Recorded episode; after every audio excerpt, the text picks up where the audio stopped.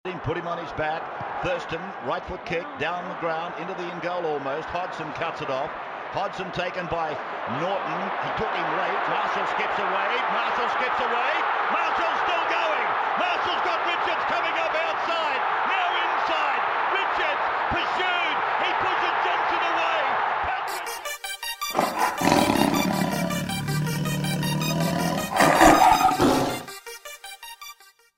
Tuesday, 24th of what? January 2023. We're back again, episode three of the preseason for this year. Tiger Town episode. I'm Zac. He's Toby. Toby, how you going, mate? Be honest. How are you? Yeah. Um, like shit. I have uh I have the vid. So as you can see, different backdrop.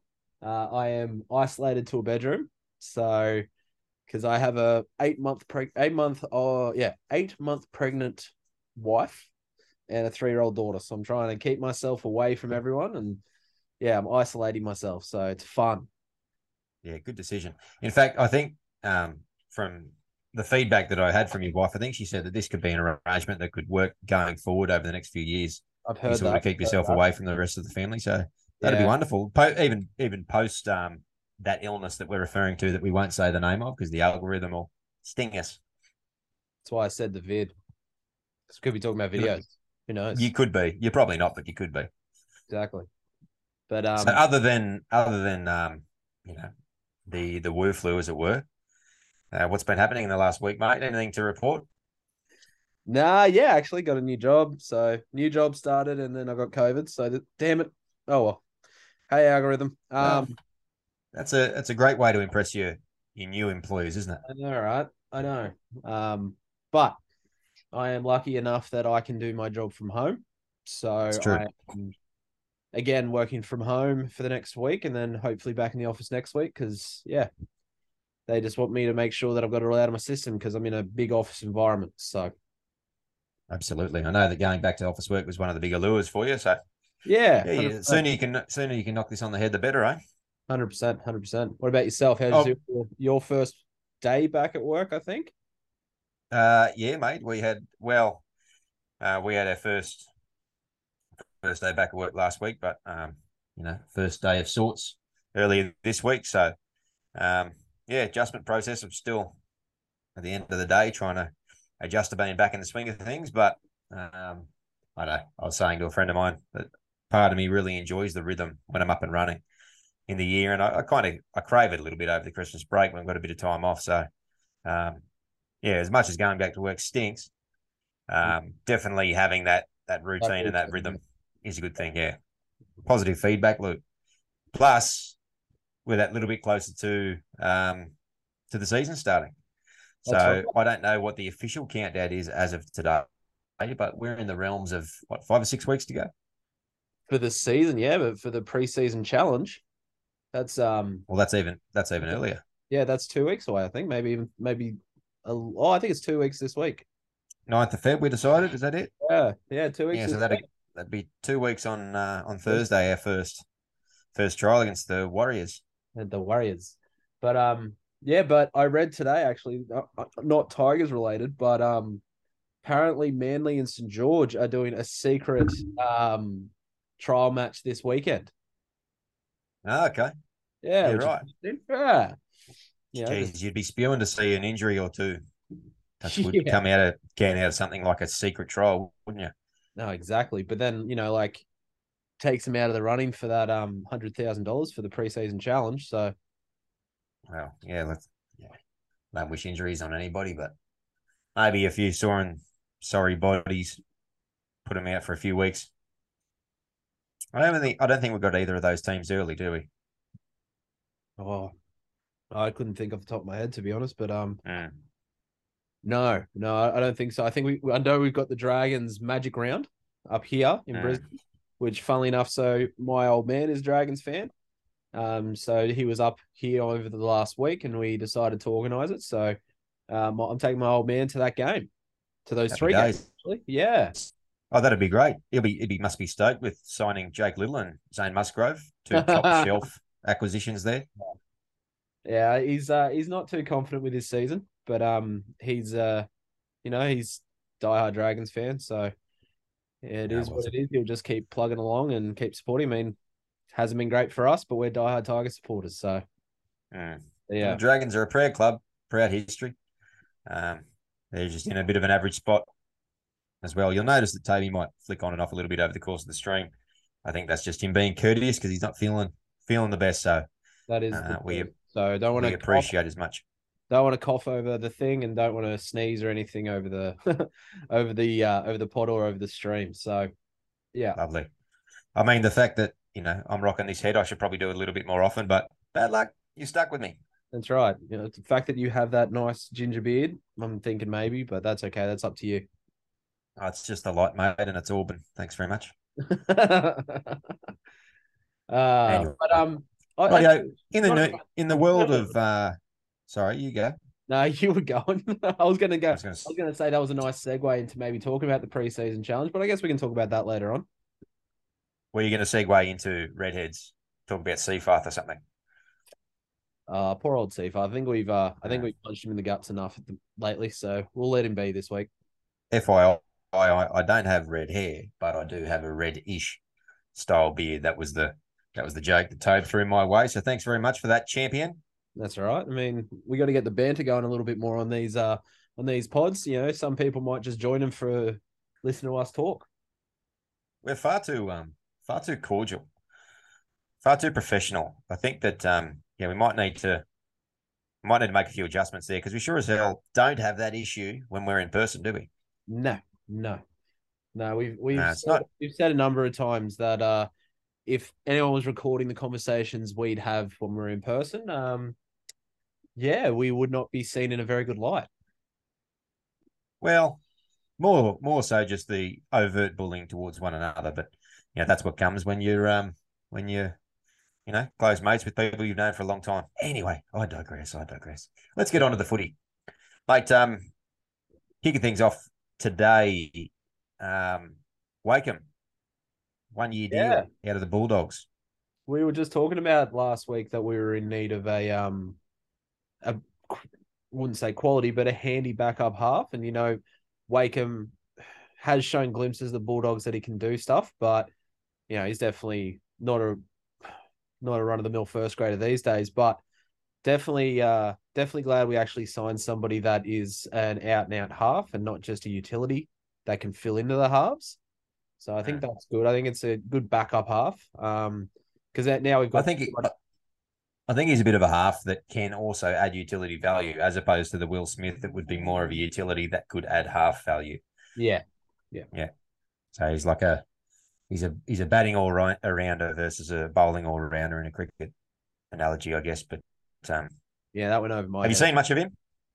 I've seen a little bit of him. Um, I, our my brother did actually bring up the fact that I wonder how Tommy Talau felt uh, with us signing him. Right. Um, because apparently I don't remember it happening, but my brother does.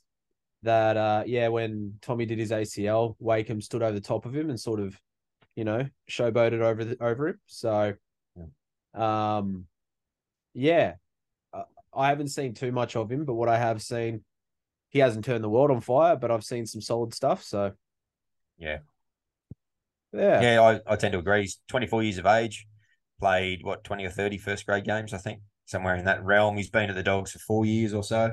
Yeah. Um, I heard somebody say online, evidently, that he's the size of a pine cone, Huh. which um, which is good. It makes must make Luke Brooks feel a bit better because when they line up shortest to tallest, he's not no longer at the back end of the line quite so much. So, um, Brooksy, you've had a win there. But in all seriousness, um, he played World Cup. He played in the halves for Fiji. Uh, and yeah, I think he did a serviceable job. Look, we said it last week. We're missing, we were missing uh, backup halves.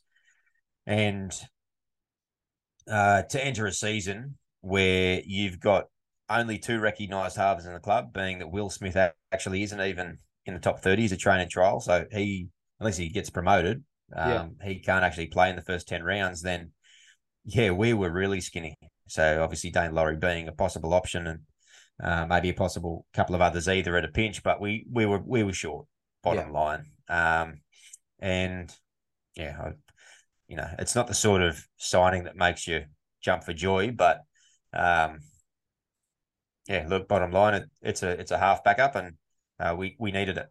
We did, we did, and yeah, it's definitely like, like you said, we were super skinny, um, and it just made sense because I, I we discussed this uh on a group chat that we have, like who can we go after? We brought up the fact of Ben Hampton from the Cowboys might have been an option. Um, I don't even think any of us actually said Wakeham to be honest, but Mm. like I said, it was something that we desperately needed. Um, we know that we have done extremely well for our forwards. Uh, our halves, we obviously let down uh, by letting go of Hastings, but Hastings was never going to be used in the halves apparently anyway. So, Mm. but yeah, it's it's an astute uh, astute signing. Let's just Mm. say, Yeah, look, it had to happen, and it feels our thirty. So we're now thirty from thirty, but as we've said a couple of times, I think don't be surprised to see one or two further changes happen closer to the season. I know it's really late, but it might be a release to a club that has found their short in the last month or so, or it might even be a Super League release or two. Um, so I don't know exactly what names there are. I know what names I wouldn't mind, I guess, releasing off, but um, I've got no doubt that they'll have to make a bit of space if for nothing else other than to leave some space in the squad to fill a gap or two over the course of the season, which is something that just about every club does. yeah, will be interesting because I was reading the other day that the Dolphins are like at 78, 75 percent of spending their cap, and I think you Mm. have to be at a minimum of ninety three percent or something like that. I read. Um, Yeah. so you know, there's always that option just so they can get some, you know, be, um, I guess, what's the word I'm looking for? Like just just adhering to the rules of the cap. They might be looking to sign someone, so like Mhm. you could have the option of signing some fringe first grade players who are on a bit of coin. Um, we might let go of some disgruntled players that we don't know are disgruntled. Who knows? Yeah, or even just tap on the shoulder and go, you know what, plans have changed and you're not in the future plans of Benji. It might even be, you know, a month or two into the season and go, look, mate, if you find an opportunity elsewhere, um, we're not going to hold you back because, yeah, you're not going to get a tremendous amount of uh, game time moving forward here. Um, so, yeah, I have to wait and see. Dolphins are a funny one with that because people often will look at that on surface value and go, oh, well, that's ridiculous. You know, that's why teams stay at the bottom. But it makes it makes sense because otherwise you could underspend your cap for a number of years and then you you can you can hold on to certain uh, bits and pieces with it. It means that you need to allocate certain amount of funds to certain players. But I think what you'll find they'll do rather than overpaying players is they'll just forward pay players. So they'll just pay, say Jesse Bromwich has a three year deal worth X amount, say 600 a year. They might pay him 750, 750. Uh, and then, you know, whatever the sums are on that, uh, Yeah. 400 or whatever the case may be um, in the third year. So that they can do. Um, so that allows a bit of flexibility around that, which means that the Dolphins, for a number of years, will still have an opportunity to be able to be a decent player in the market. And I don't think that will bother them all that much. They've missed out on the current round in the last 18 months of landing anyone huge. So if they can, I guess, uh, get their ducks in a row and be able to be ready over the next two to three years to have another crack at whoever comes off next, then they're probably going to do that as well. So Well, let's say, for instance, that you know there comes the point where there is the shoulder tap. Who, you know, you obviously don't want to see, you know, you want people to get the best value for money or, you know, try to lift their game. But who would you pick if you had that choice? in the squad, Yeah, in the current squad, shoulder tap. there's a few that I think were rushed into being given top 30 contracts. People like Tristan Riley, who hasn't shown a whole lot, Sione Fainu, who you know hasn't shown anything as of yet. And and some of these are development players, and I think they were given that as a carrot to get them to sign. But Uh, I think we've 30 with players. you were frozen for a second there, mate. Just thought I'd Okay. jump. in. That's right. Were Um, up to Sione Fainu and development players. yeah, I'm just saying it's filled up our players with a few with a handful that don't have experience and or have zero games, and also were given the same carrot, which was a top 30 spot. So Tristan Riley comes to mind, Sione Fainu comes to mind. Tumuth, even though he just signed on, part of the sweetener, I think, was that he got a top 30 contract this year. I know that Rua signed up to a top 30 contract. Um, who else can I think of? There was another couple. And then there's the perennial under underperformance. So, like to me, Tristan Riley, I if we can flog him off somewhere, he's not going to do anything for us. Sione Fainu, we've got plenty of forwards now, plenty of prop stocks, and he hasn't set the world on fire. Pole's far exceed out um, uh, surpassed him. You know, so those two I'd be happy for starters to get rid of. Seyfarth, whilst he performs a role in the squad, I think you know he's fallen so far down the pecking order. Move him on, and then even talking about players that actually might be worth doing it from a monetary point of view which may be somebody along the lines of Kenny Maumalo or even David Nofoaluma. Mm. Um, and they may actually get some some takers. So that's the other side of the coin is if you're going to offload people off your top 30, it's not a matter of just going, hey, buddy, see you later, take a hike. You've got to have clubs, if they're under contract, that are willing to um, take that contract over. Because even if you were to pay out a player, that still stays on your cap for the length of that contract. So if we were, um, say, disgruntled with Alex Seyfarth, and we said, "Radio mate, we don't want you here anymore. You don't want to be here. We'll pay your contract out. You can take the money and go." That still remains on our salary cap for yeah, this year, yeah. even though we lose the player. Um, so, yeah, a Ken Maumalo or David Nofoaluma would be somebody I'd be willing to, to be perfectly honest, because as far as I'm concerned, unless they're having blockbuster years, then they're not, not offering enough beyond what we have as backups. And considering that we've got Laurie and Staines as options, uh, we've got Tupou as an option, we've got Kepaoa, we've got Toa. They are all serviceable. Um, and I don't find Noffa and Kenny as much as I like both of them. And I do think they do offer a tier above each of those guys. It's not a huge leap above, such that losing them would be a tremendous setback, in my opinion. Yeah, no, I agree. I was thinking Noffa too, um, to be honest as well. I think I mentioned this uh, last week that Noffa really only ever plays his best footy when he's got a contract on the line. Um, I don't yeah. think he's alone there either, by the way. No, I don't think he is, but it's very evident, unfortunately, with him. Very evident. Yeah. Um, you can see it like when he got that winger of the year. I think it was 2020. I think it was when he was in and out, in and out. And then he got winger of the year the last two years. I mean, so much so we were more than happy to send him down to Melbourne. We were like, yeah, go. Yeah. And that's it. They can dress it up as much as they want. Oh, but we wanted to get him, give him finals experience and this and that. They were just like, we don't need you anymore. Yeah. So yeah, and and was it a question of, or is it a question I should say of, um, like I was saying, is that gap between what he offers and his salary enough to consider keeping him if the situation arose where a we needed to free up a spot, and b um, financially it, it would give us a few hundred thousand back in the kitty. Um, I don't know that he does offer that. No. And um, I think that those that are sitting under him in the pecking order in the back line, be it Staines, Tupou, Toa, Kepaoa, and there's probably some others coming through soon too. Jimmy Nutlick, you know, once he gets a bit of experience, then yeah, well, in, in many ways, that's a no brainer. Mm, no, 100% agree. I also don't know how much he vibes with the group you see the socials and um, and this has been the case for a number of years, and they're all on each other's socials to some degree. Like they'll tag or they'll comment or they'll be in pictures with someone from time to time, and this is just on Instagram whatever else. But Noffa seems a bit of a lone wolf, and I don't see a lot, if any, crossover between his stuff. Maybe the occasional thing when they're on camp together or something, but it's not a regular thing where I think he's got a, a separate group of friends and he has a completely separate life, which like on its own, on face value, is fine. But I think that um, having that camaraderie and, and uh, that tight bond, meaning they spend more time off the field together, teammates, these guys, um, I think that's only a good thing. So, yeah, I don't know that from a team harmony perspective, it would be a tremendous loss either. No, I don't think so either. Hmm. Hmm.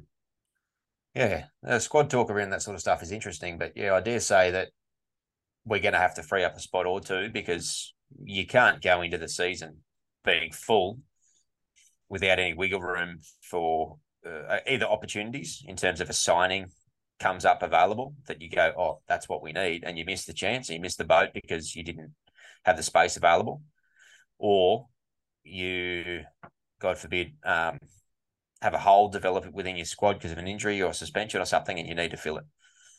Yeah, no, I agree. I, I, it's just interesting. Like, I can't remember when we've ever really completely filled up a top thirty squad at the start of the year.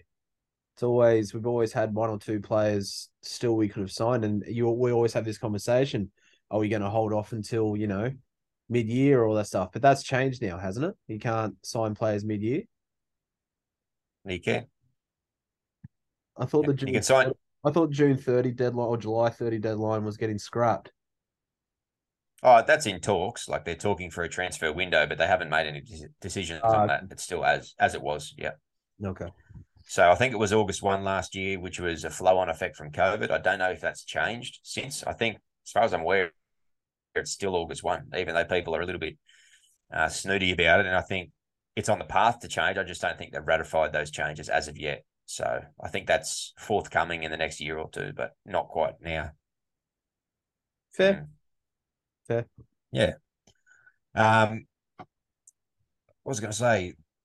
The next thing we could mention, maybe, and there's, there's probably not a lot to talk about, really, is um, John Bateman watch. We're we're still sitting here watching the the planes flying in, and just wondering which, which one he's going to be on. No, no. And then somebody shared on this on like, you know, we're all parts of West Tigers Facebook groups and things like that. But someone shared that uh, he was on his way from his missus account. But uh, as you mentioned previously before we started this pod, that's uh, that was just a red herring. Somebody was just you know using an old image of uh of them traveling on a plane. So Yeah. Yeah, I don't think it was actually. I don't think. I don't think it was referencing uh, them traveling. So, well, it wasn't them coming to Australia anyway. It was an image from maybe last week or something when they may be going somewhere else or they're in a different uh, position. But anyway, I mean, it'll be when it'll be. But um, article came out during the week where Tim Sheens was interviewed, and part of what they spoke about was Bateman and talking about um, I guess the quote was something like, "Well, we've got to get him here first, and talking about visa issues and things. I think it's a bit of a storm in the teacup. Oh that yeah, being said, no doubt they they would have wished that he was here, but I think with Christmas having all the immigration centres closed and the delay and everything that comes with that, I'm sure they got their the people on it to do do these things as quickly as they possibly can. And the fact that he's bringing out um, his whole family this time as well, so his young son, but also his older daughter, I think that that's just just um, clogging up a little bit as well. But as well. sorry, say that again. I didn't know his daughter was going to come out as well. Yeah, well, that seems to be the stories that I've read just on, you know, um, the mainstream mainstream media. But um, Yep. yeah, we'll have to wait and see. I think that was part of the appeal for him. I think he wanted a long contract, so his his daughter from England could come out and um and have a chance to get settled. But you know, that's all speculation in one way. Uh, but I think that you know some of the things that were thrown out there, I think it was more attention grabbing to say things like, "Oh, we're not sure if he'll be here for the start of the season. Could possi- possibly quite miss round one." And I, yeah, yeah. I, th- I think they'd, they'd be reasonably conf- Yeah, I think yeah, I think they'd be reasonably confident that he'd be here in the next couple of weeks. Uh, and look, he may not be ready for trial two even, uh, but if that's the case, so be it. But no, he'll he'll be here. He'll be Okay. here early mid Feb. I'd be pretty confident.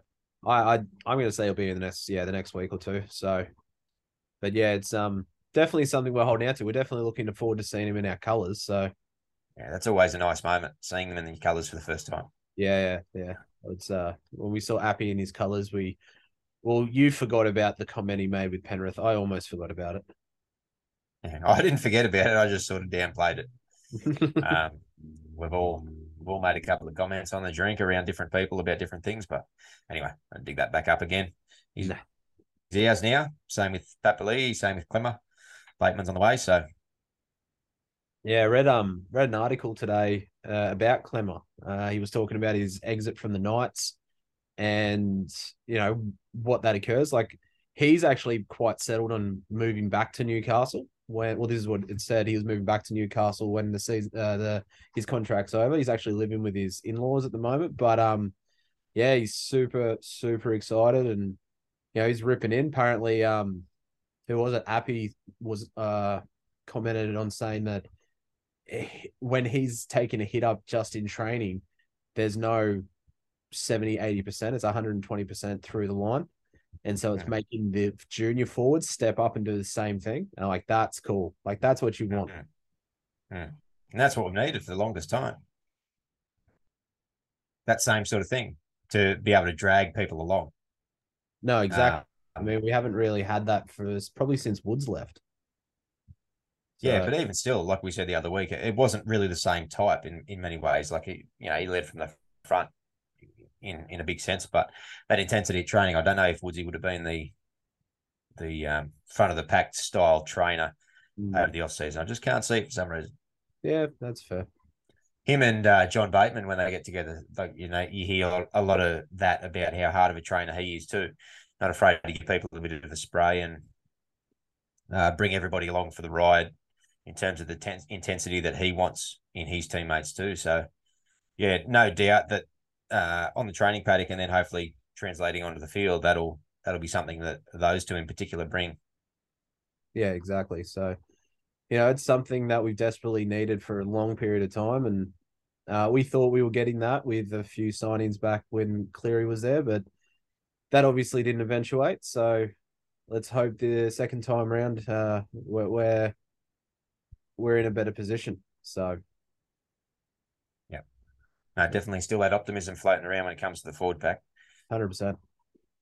Um, so in the rumor mill, pretty quiet of late. Um, there has been a few little bits and pieces that have popped up, but as with everything, these uh, come with a caveat that they are only, I guess, as good as um, the outcome tends to be in the end. So either they're right or they're wrong. They're either they're on track rumors or they're off track rumors. One of them that has uh, floated across my screen in the last probably week or so from a couple of different sources is that uh, it's highly likely that Adam Doueihi will extend for 12 months only, uh, being that he feels that he wants to be able to play some good footy consistently and, and allow himself to be able to put himself in the shop window, whether that's for other clubs or not, but partly to replay, repay the club himself and probably just prove maybe a little bit that he is worth that higher pay bracket that gives Yep. him this year and next, uh, at least for the most part, to be able to get some good footy under his belt. And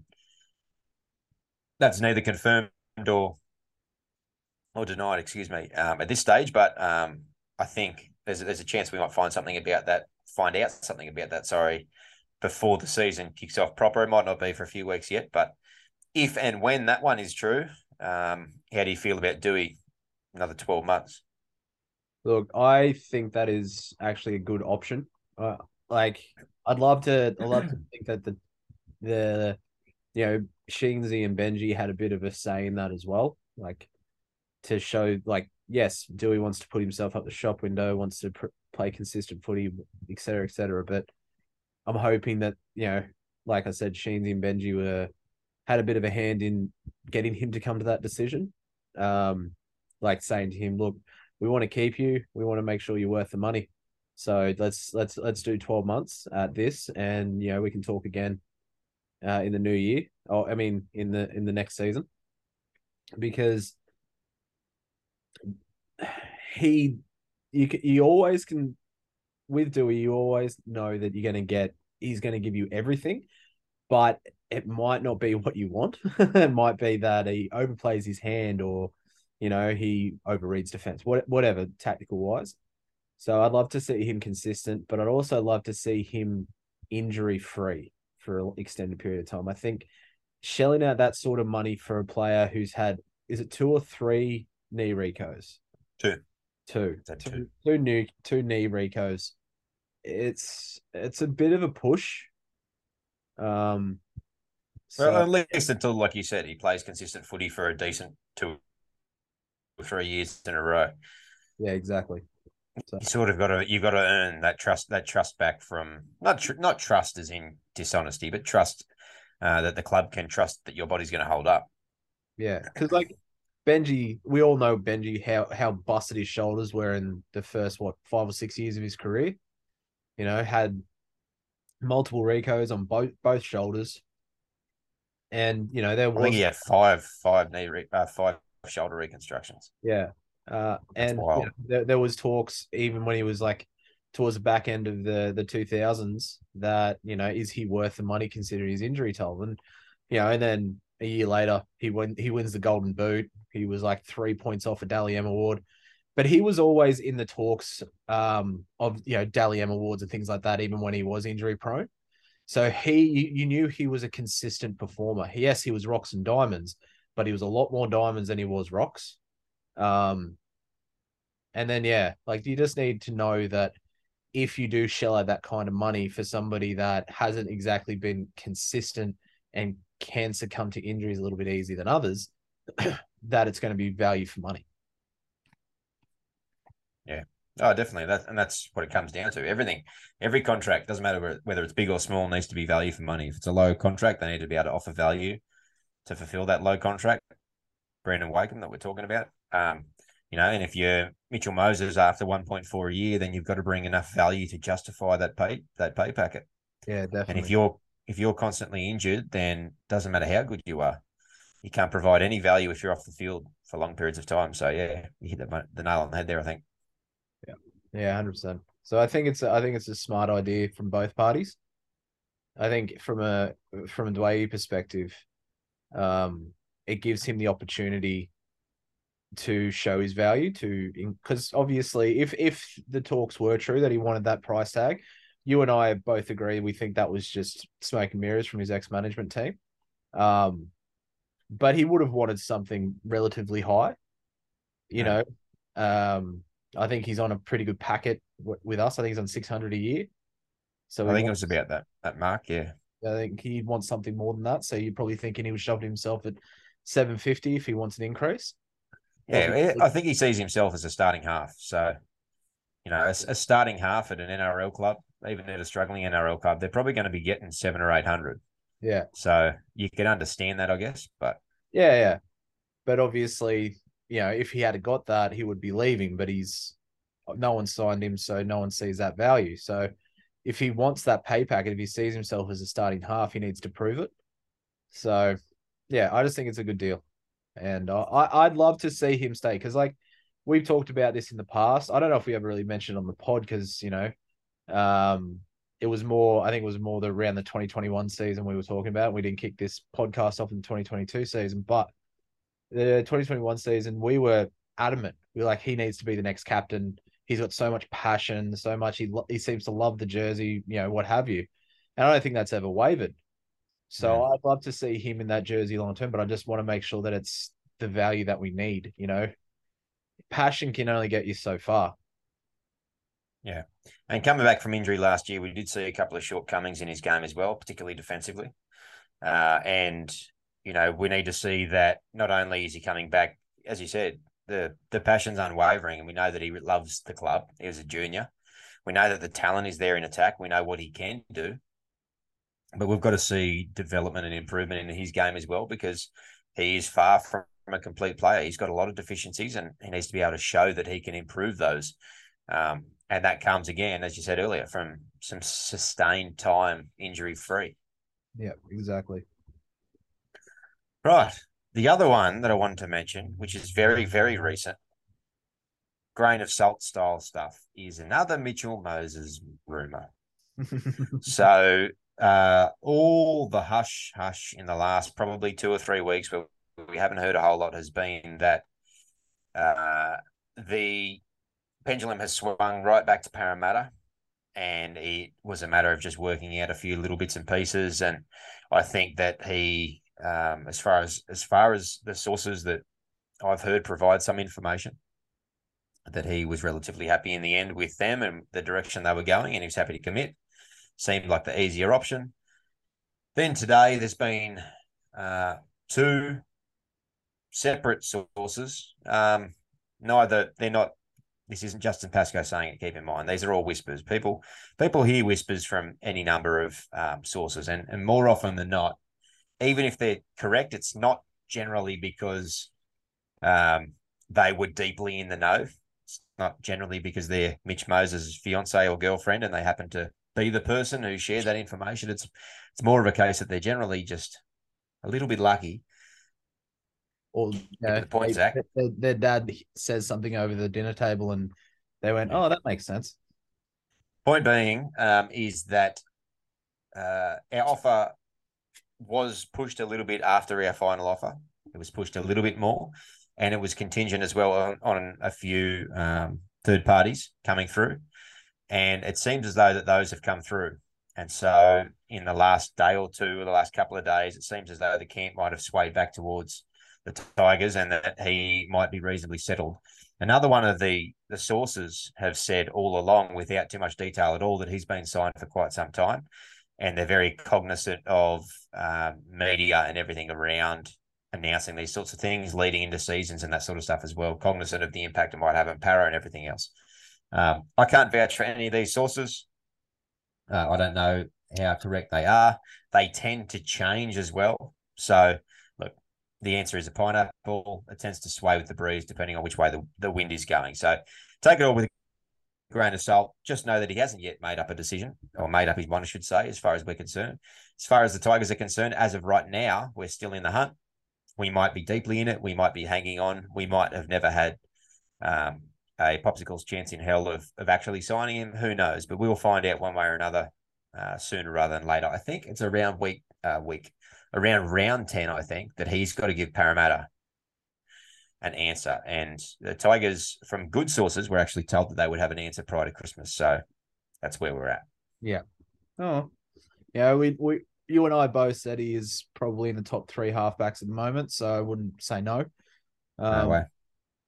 But yeah, we just I just we'll just have to see where the uh uh where the penny drops. So Where do you stand on like the past history with him and the way he left the club and the fallout with that sort of stuff? Does any of that bother you, given it was five years ago, or is it water I under the think I've- bridge? I think I've moved on from that.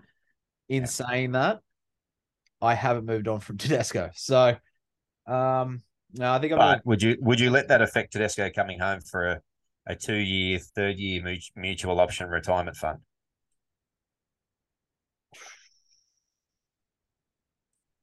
no. No, me, me neither.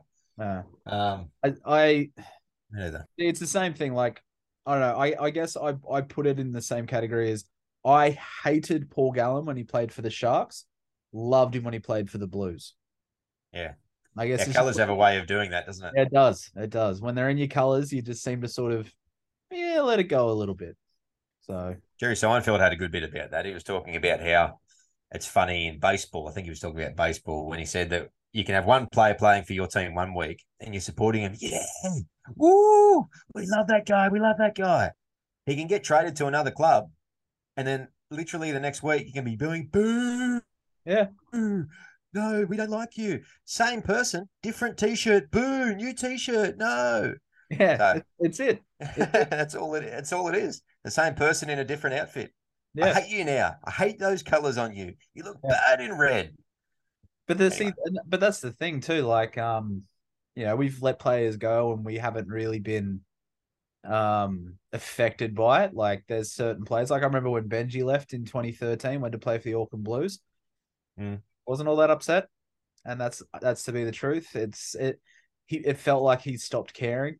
Um, the way he left. I think there was, I think with Moses and Tedesco, there's a lot of context around it because we had this narrative coming all through the early 2010s about this was the next generation of young Yeah. kings at our club and they were going to lead us into a dynasty. And like, truth be told, in hindsight, these guys became superstars. Had we actually kept them happy and kept them together, which they probably wanted to be, they were all best mates.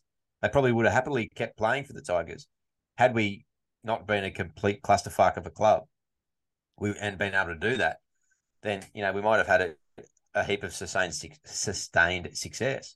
Yeah. No, that's true. But yeah, no. If I, I'd still bring him back, but it still stings listening to Tedesco saying, uh, oh, he loves the Chooks, he loves the Roosters. Mate, they didn't stick with you when you had two ACL recos. They didn't stick Mm. with you when you broke your kneecap. They didn't stick with you when you were, you know, you were just coming through the grades and all this stuff but they were more than happy to uh, throw money at you and tell you that you were going to win a premiership. Yeah. And then I was reading today. Yeah, actually- unfortunately, Tedesco clearly never really had parents around him that uh, taught him to be appreciative of those that stick by you through the hard times. And so he was one reaching for the stars. I think he comes from a bit of money, so that's not really surprising. Anyway, I getting a little bit off in the glossies there. But uh, it was it's just interesting. We're talking about the Roosters and Tigers. I read someone shared an article in the chat that we have that um the Roosters apparently have opened their own center of excellence. So that's funny. Say that again. The, the last Ro- bit, sorry. The Roosters have apparently uh, opened their own center of excellence. Oh, have they? Is yeah. that what they called it? Well, that's what I think. That's what the article, the headline said. They've opened their own center of excellence. I don't remember what they. I, I don't think I read too much of the article. I just read the headline and went, "Okay, okay, yeah. Look, I hate you, copycats. I hate you, Sydney Roosters. Let's just use money yeah. to uh, to win. Uh, they just. It's it's funny because East had such a rich history in many ways, and and they're a foundation club, and they come. There's a lot of history with that club, but what they've what they've turned into in the last 25 years, and it's probably around the time that Politis took over, is they've just become this empty, shallow shell of a club that just has. They don't seem to have any base in any no geographical soul. region. They've got no soul. There's soul. no. There's yeah, exactly. There's no soul. um, it's all glitz. It's all glamour. It's all surface level. They just pluck players from area from different different teams. Um, and just pay big salaries and just buy premierships and that sort of stuff as well. And I don't know, it doesn't seem as organic as look. Penrith. Hats off to yeah, exactly. I was about to say hats off, credit where credit's due. Penrith, Penrith's success has been from organic, um, from an organic place. They've they've spent the time and the effort and the money in growing that club, and as much as you know, the disdain stays there for who coaches them. Um, outside of that, as, as a club and as a system, the success they had just seems so much more authentic. Like if I had the choice between the two, I, am hating Penrith these days because of what happened. But um, you know, I, I, guess a part of me can really take my hat off to them. With Sydney Roosters, like uh, I don't know how anyone supports them. No, it must be nice going for a team, but how do you support yeah. a club that's got no soul that isn't authentic? See, and that's the thing. A lot of people put, um, you know, I'm a when it comes to NFL, I'm a Patriots fan but I was a Patriots fan prior to Brady era, so I can say that you know I'm not a bandwagoner. But people say that about the Patriots that yeah, they've got no soul. Jeez, you must be old, mate. You must be old. He was there for 19 years. Yeah, pretty old, 36. Um, but um, yeah, that they've got no soul. They're you know the Roosters are like that as well. You know, how do you support them? I don't know because I go for a team that apparently has no soul. So, yeah. No perspectives, please. Fuck the Roosters. That's where we land on this one. All right, moving right. on. If if you don't like us talking about how shit the Roosters are, then um, don't listen to us. Keep walking. Speaking of NFL, just quickly, it could always be worse, mate, because you could go for a side that currently, well, at least as of last week, their starting quarterback who just signed hundred multi hundred million dollar deal did his ACL at the end of the season, so he's gone for a while. They sacked their coach, so we got no coach. We had no GM. Arizona Cardinals for anybody playing at home made the playoffs last year for the first time in a while, and then we finished with four wins, four and thirteen this year. So spectacular. Gun yeah. squad: JJ Watt, um, Hopkins, Hollywood Brown, Kyler Murray, and just Budda Baker, just hopeless. Like abs- absolutely woeful. Anyway, that's enough oh, of um, NFL. this is not this is not the, the lament lament your NFL side station, but but yeah, but yeah, we, we were going to talk about that just before or about this. I'd love to get your take on this new preseason challenge that's coming out this year. Mm-hmm. What they the, the incentives that they're they're kind of putting out there. Do you do you like it? Uh, yeah. So specifically, what they're talking about is uh, reward for attacking play. Is that right? So yeah, there you can get um, you can score a maximum of fifteen points in terms of on your on the ladder. It is what was it? It was nine points for no, twelve points for a win, six points for a draw, no points for a loss, but you can still get an extra point for five or more tries, an extra point mm. for five or more line breaks, an extra point for something else. Can't remember what the third thing for. It. So you can get a maximum yeah. of 15 points.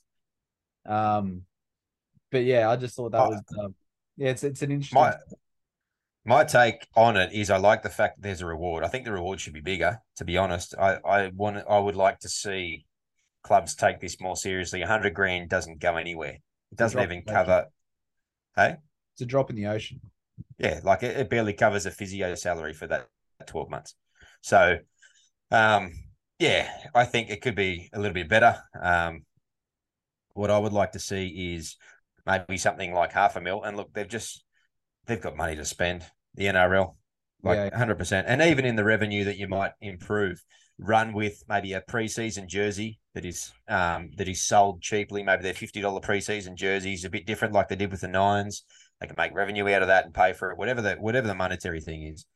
Half a million goes towards um, the club, of which two hundred and fifty of that must be spent in their junior uh, junior nursery of their choice, and so they can divide two hundred and fifty grand of their prize money to Yep. the area of their choice, or something like that.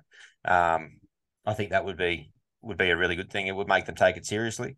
Um, and yeah, look, I, I like it because it, it's something that spices things up. I don't think it has um, a whole lot of long term value in terms of those exact rules correlating into the competition proper.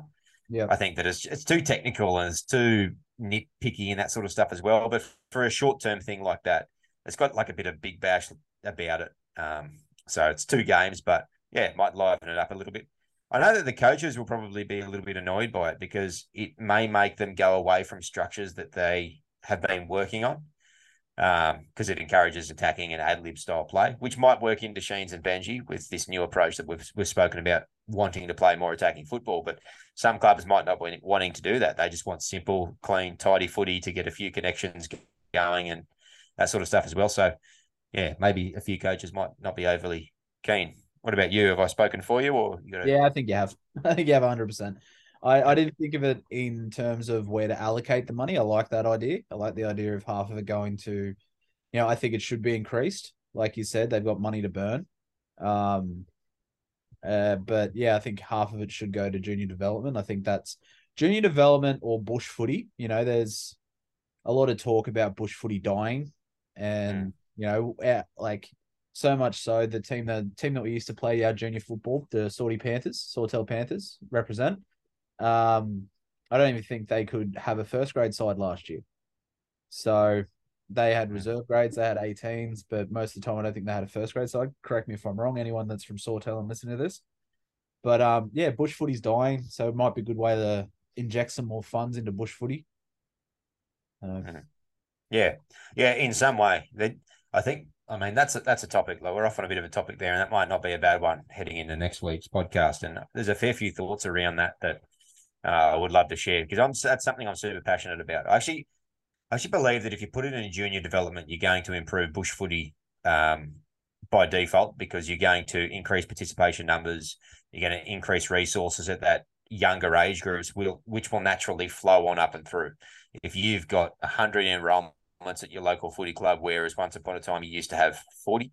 Um, and that hundred comes from more investment in school programs and generating more interest and more advertising those 100 kids, more of them are going to grow up into the upper grades. There's going to be more numbers. There's going to be more um, everything that come with that. More rego, which can pay for more coaches, which can get better facilities. So I think it, it, it all plays into the same the same system. But um, undoubtedly, um, and we won't unpack it too much. We could be here till midnight.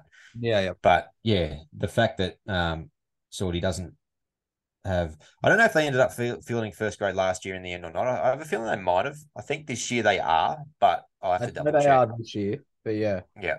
Um, but yeah, it's something that the NRL beyond beyond need to look at as a priority. It was a priority years ago.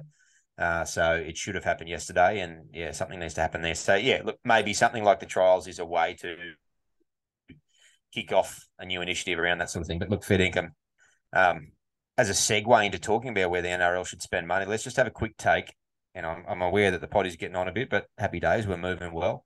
Let's have. I, I want to know what your quick take is on this um, players' union and NRL pay dispute spat that's currently there at the moment, because I've got some pretty strong thoughts. if if it's based on what the players are saying they want the money allocated to, I'm on the side of the players. If it's just them being money hungry and needing wanting more money, I'm on the side of the NRL. So it all depends on who's telling the truth.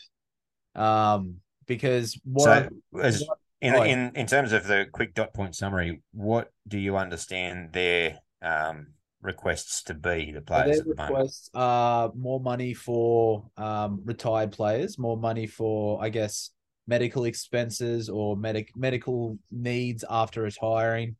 They're really looking at the wellness programs, things like that, just to make sure that when the game is finished, when they because the average lifespan of an NRL player is two years. Um, you know, when they're finished the game, It's when you say lifespan, you mean playing career. Yeah, Just yeah. I'll just clarify that. Yeah. Yeah, they're not dead after two years. Um, but yeah, it's about taking care of the players when the game ends, when they stop playing. If that's the case, like I said, I'm all for the players. But Okay. you just got we, we don't know who's telling. So how are those splinters in your backside, mate? Because you're sitting on that fence so hard, it must hurt. Yeah, yeah, I am. But that's the thing. I mean, d- do we believe that these players that are getting paid 700, 800, 900,000 dollars a year are not putting money away to look after themselves after retirement, to look after themselves to um ensure that they are looked after? You know, that's a for uh, the average Australian, that's a decade worth of um you know, a decade worth of salary, a decade worth worth of you know annual salary in one year. Mm. Um, yeah, I know that they put their bodies on the line. I know that you know concussions are very very big thing now. You know, you look at um, you know Kenny from oh, how did I forget his first name? Whatever, Kenny from the Parramatta Eels back in the day. He uh, there was a big report on him. He's got Brett Brett Kenny. Brett Kenny. That's it. Uh, he's got dementia, all that jazz. It's Um, Ray Price, isn't it? is it Ray Price? Is it? Yeah. that was one of them. One of the legends from the from the eighties. I just know. Did you ever watch Ray Price play football? Obviously, we were a little bit too young, but it was only a handful of years before I we were watching I think he young actually- boy footy. Used to run head first, didn't he? He was a lun- mate, lunatic. That footy in the eighties was wild. yeah, he used to. If I don't know if anyone remembers, um, yeah, if you're listening and you're around our age, you probably would remember a player called Martin Lang who had probably the worst running style out of anyone for protecting his head. Um, it was The long, the long wet hair flick back in contact made it look more glorified than what it was. I reckon. Oh, he just used to put his head out there and just not care if he got it knocked off. But like I said, if you know, if it is about what they are, you know, because they're getting paid a significant amount now, if it's about putting money into setting up programs and things like that, then yeah, let's go with the play. I'm on the player side, hundred percent. Okay, fair enough. Um, I got a bit of context behind what I say. What my take on it is, and I work in a job where our job's pretty well unionised, and um, I'll keep it, I'll keep it aside as to what what I do for work. But um, we've got a pretty strong union, and the union will often go into bat on behalf of um, our profession to try to get some changes that happen. Um, and I'm often in the minority in that and this is an innate thing. This is not something I'm trying on to try to sound any particular way. Um, I don't want for anything in my job, and I'll, I'll get to my opinion on on this um, um, on the the spat between the NRL and the players. But this just gives a bit of context, I guess, as to why I think this way. Um, I'm just grateful to have a job that pays reasonably well with good conditions.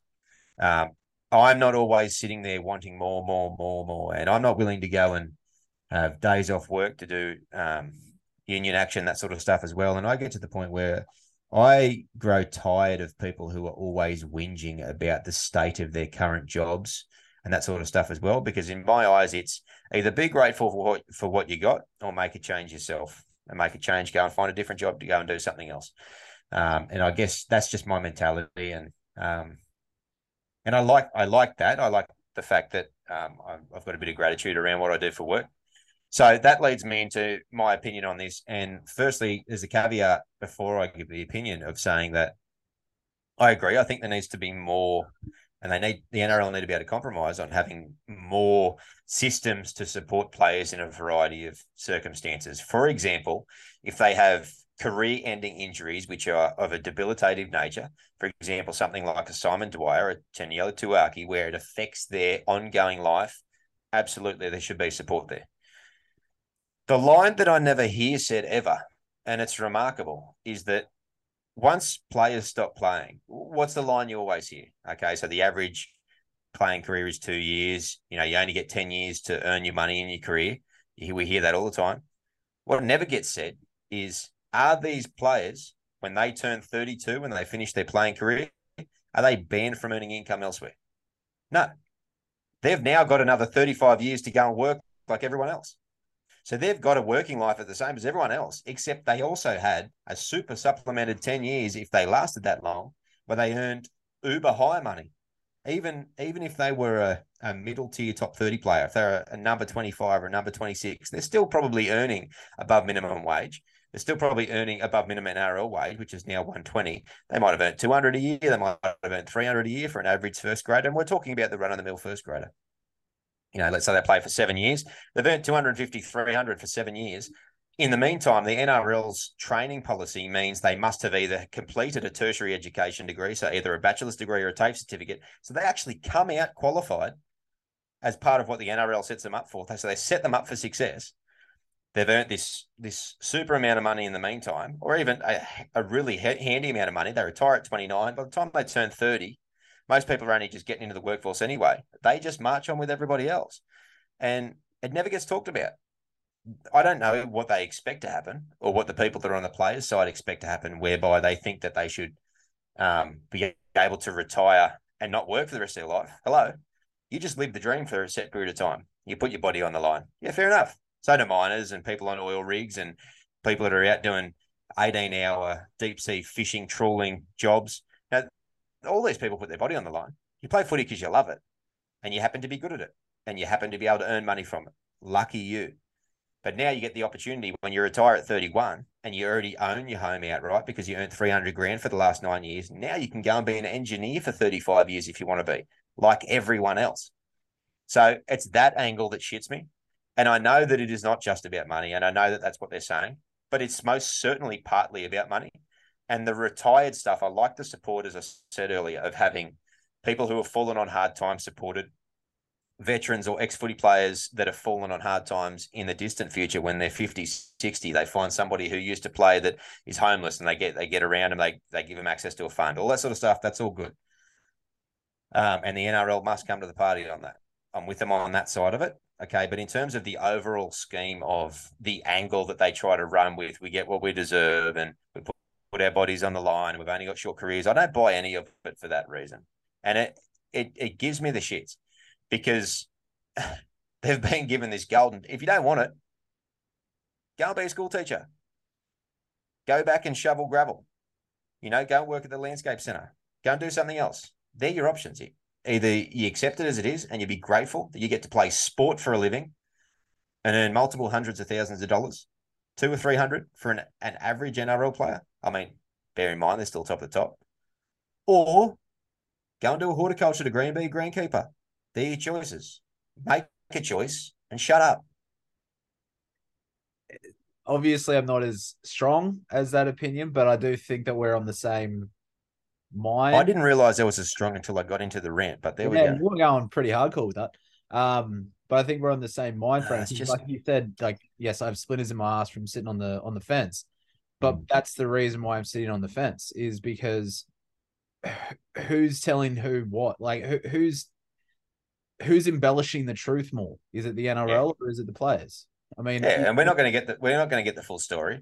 No, because journal, journalists are going to get their side of the story from their sources, and it might be a player source or it might be a headquarters source, and then they're going to angle it in a certain way, and then you're going to have another article that comes from the other another angle. And bottom line is, both the NRL and the Players Association, they owe it to the fans, who are the people that provide everything that they've got to sort this the fuck out. Yeah. The same way that the NRL and the players fucked around with the salary cap at the back end of last year. Now they're fucking around with this. They owe it to the fans to have this sorted. Stop sitting on your hands. Stop, you know, stop arguing back and forth in, in your board meetings and just come to a compromise and figure it out. That's your jobs sorted out and sorted out yesterday. It's because it's dragging 12 on. It's been over twelve months. Uh, Yeah, the yep. CBA agreement. So Yeah, absolutely. Um, and I get that these things are nuanced and they're not super easy and not super straightforward. I know, as I said, in my line of work, I get I'm not I'm not privy to the details of what happens in negotiations, but we keep we we are kept apprised of the process and how it's tracking. And these things take time. I understand that.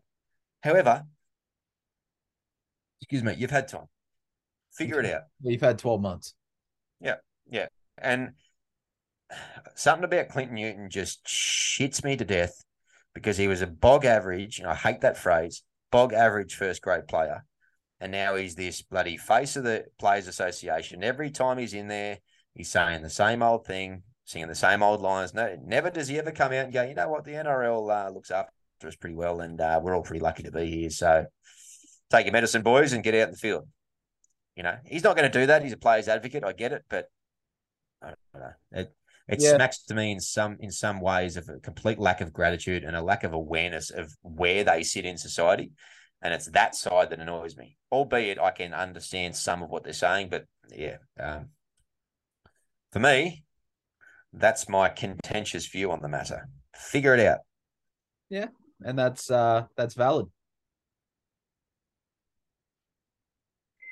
Well, I think that's probably gonna do us. I think. I think we've gone well over time again. It's As probably a, a, a good note to to leave it, leave it maybe, and the, the watchers and listeners can pontificate on that a little bit further. Hopefully, next time we're we're talking, we'll have a bit of progress made in that department at least. Yeah, next time I'll be back in the studio because uh I won't have the uh the glorious vid. So Yeah, no videos next week. YouTube, no videos in you. You're not, you know, suffering from the video next week, as it were. I'm like, what? We- We're still putting this on YouTube, people. Yeah, yeah, no, most definitely. So again, another segue, PSAs, YouTube channel, Tiger Town, Tiger Town podcast. Can't miss it. So it's got our cute little heads and our little logos there. Hop on, subscribe. You won't miss anything. Facebook page up and running. It's been going now for a good month and getting a good few follows, which is good. It allows us to be able to let you know when we hear any whispers about comings and goings. And as the season proper starts up, boy, howdy, we're going to be busy trying to keep up with the admin uh, on that page. Not only will he let you guys know when our episodes drop, which is on a pretty reasonable schedule, but sometimes it does vary. We'll keep you apprised of that both on Spotify and YouTube. We share that information via the Facebook page. It provides you with the best opportunity, folks, to be able to engage with us as well. So hop on, like that page, ask us a question, ask for clarification on something, make fun of Toby's head and my beard if you want. Hey, it's all good for the algorithm. Um, look, another good episode, plenty to talk about. Hopefully, um, Johnny B might be. We might have a little bit more information on him come this time next week. Maybe a bit more on Moses as well. Who knows? That'd be good. Yeah, yeah. If you could actually let people know what he's thinking, that'd be wonderful. Thank you, Mitchell. Yeah, or if, Moses, if you listen to this, jump on, jump on, and uh, let us know. Yeah. That'd be lovely. Just personal DM, brother. Yeah. You know, we'll keep it. We'll keep it to ourselves for all of about three or four seconds. But Exactly. yeah, rightio, folks. Thanks for tuning in. Spotify, YouTube, wherever you found us this week. Um, I've been Zac. He's been Toby. He hasn't been feeling well, but he'll be better next week. And uh, as we say every single week, regardless of the scenario, regardless of whether we're on the side of the NRL or the Players Association, regardless of whether Johnny Bateman's in the country or Mitchell Moses has or hasn't signed, go the Tigers. Go the Tigers.